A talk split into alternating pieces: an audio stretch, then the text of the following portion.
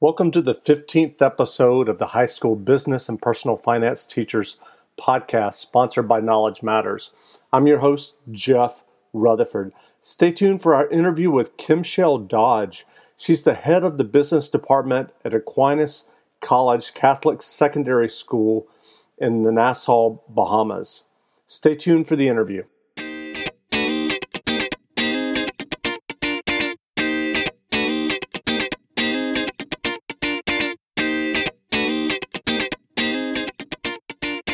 Welcome back to the High School Business and Personal Finance Teachers podcast, sponsored by Knowledge Matters. This is the podcast where we talk to high school business, personal finance, and marketing teachers about their teaching careers and tips and tricks they have for teaching business and personal finance to high school students. I want to welcome Kim Shell Dodge to the podcast. Kim Shell is the head of the business department at Aquinas College Catholic Secondary School, which is located in Nassau, the Bahamas. Kim Shell, welcome to the podcast.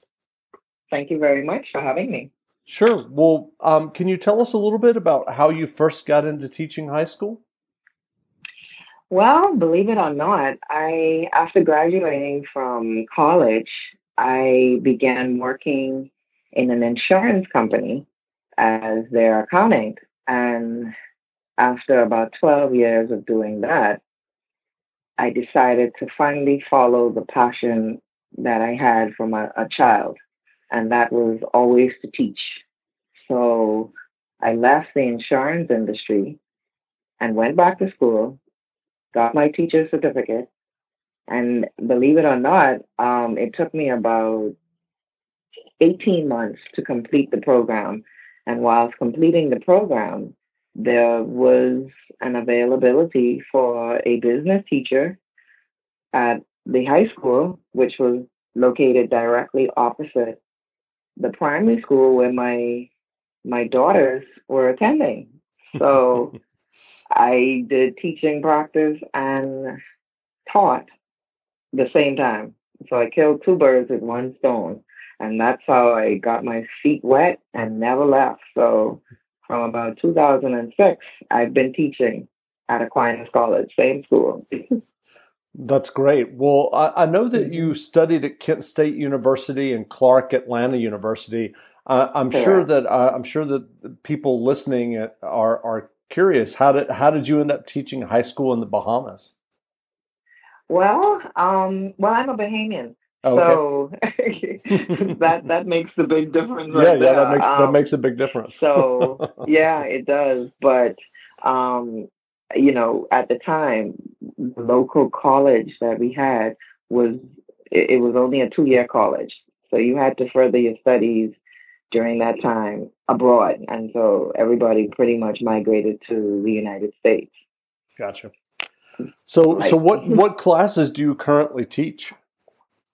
Well, currently at Aquinas, I teach office procedures, and that's from grade 10 through 12. They do the Bahamas General Certificate of Secondary Education program. And then I also teach an introductory level course in information technology for grade 7 through 9. And, you know, in grade 7 through 9, we're just teaching the basic introduction to Word. And then on grade 8, it's Excel and then with grade nine PowerPoint. So it's just introducing them to the basics of running the Microsoft Office system. Sure. And and so mm-hmm. how is your curriculum structured? Do you use a textbook or do you have group projects? Can you tell us a little bit about how your curriculum? Yes, um, the curriculum is based pretty much on a guide to Microsoft Office, and that textbook changes um, I guess year by year. Right now, with the software changing so quickly, we're trying to do away from actually using so many so many textbooks and just go with as the technology changes, we go along with that. So, a guide to Microsoft Office is the basic textbook for information technology, and then the Office procedures and technology. That's what we use for Office procedures, business side. Gotcha. Um, mm-hmm. And given your um, experience thus far in, in, in, teaching at the high school level, Uh, do you have any tips or tricks that you've learned along the ways that you would care to share about um, teaching, uh, especially given your background in teaching Microsoft Office? Um, I, I think the basics, you need to make it fun. If the class is not fun and hands on, I find that I lose the students pretty much from the minute they walk into the class. They like the air conditioned classrooms. They like the fact that the internet is available and they have these electronic devices. Sure. So I'm, co- I'm constantly competing with them, surfing the web and doing what they want to do, social media, as opposed to learning about home row keys, for example. So I came up with a little song with the with the lower level classes, you know, A, S, D, F, J, K, L semicolon, and they got that. They ran with that. So one of the um, local popular events that we have in the Bahamas is Junkanoo. Not sure if you're familiar with that, but it's a form of carnival. Mm-hmm. And so those students, they got their goatskin drums and whistles and cowbells, and you know they ran with that song. And I'm feeling that many of them, upon graduation, they can still remember that basic song that teaches you, you know, basic ergonomics, the home row keys of the keyboard. So if you're not making your lesson fun and hands-on, the students are not interested in anything that you have to teach them. Gotcha. That that sounds great. So are there are there other things that that you do along those lines, like the song that you came up with? Well, if you're moving from Microsoft Office and moving to the um, Office procedure side of things, mm-hmm. which is pretty much the higher level, we try to integrate current events. So whatever is happening in the news, you know, everybody's required to read the dailies or read it online or get the paper. Um, whatever current events are happening, we have a discussion based on that first. And so you get the students interested, and according to whichever way that topic goes, then we move and transition into the lesson. Got it. And so I'm curious at, at, your school, the way that it's set up, do you have to market your own classes to students to take it, or is is it a required class? Well, um, there is a form of marketing, but they make their decisions for their electives in grade nine, and it's based on exactly which career path you want to go in. So um, the electives are pretty much determined. If you want to do business as a as a career, then you pretty much take the business courses. Gotcha and that that's how it's decided. So we do some marketing in that. I also run a business club, and they get the opportunity to dress like professionals. They can um, they can hone their skills on you know formatting and uh, resume and interviewing tips, and they like dressing up. So there again, just the fact that they get to dress up in business attire, that too draws them to the course. Got so it. you have to find different ways to, you know, get the students in your in your program. That's great. Well, um, do you do your students usually have a sense of Microsoft Office um, or Office procedures before they take your class, or are they just coming in pretty much? Um... Well, they do do some computer work in the lower level classes, so that's primary school.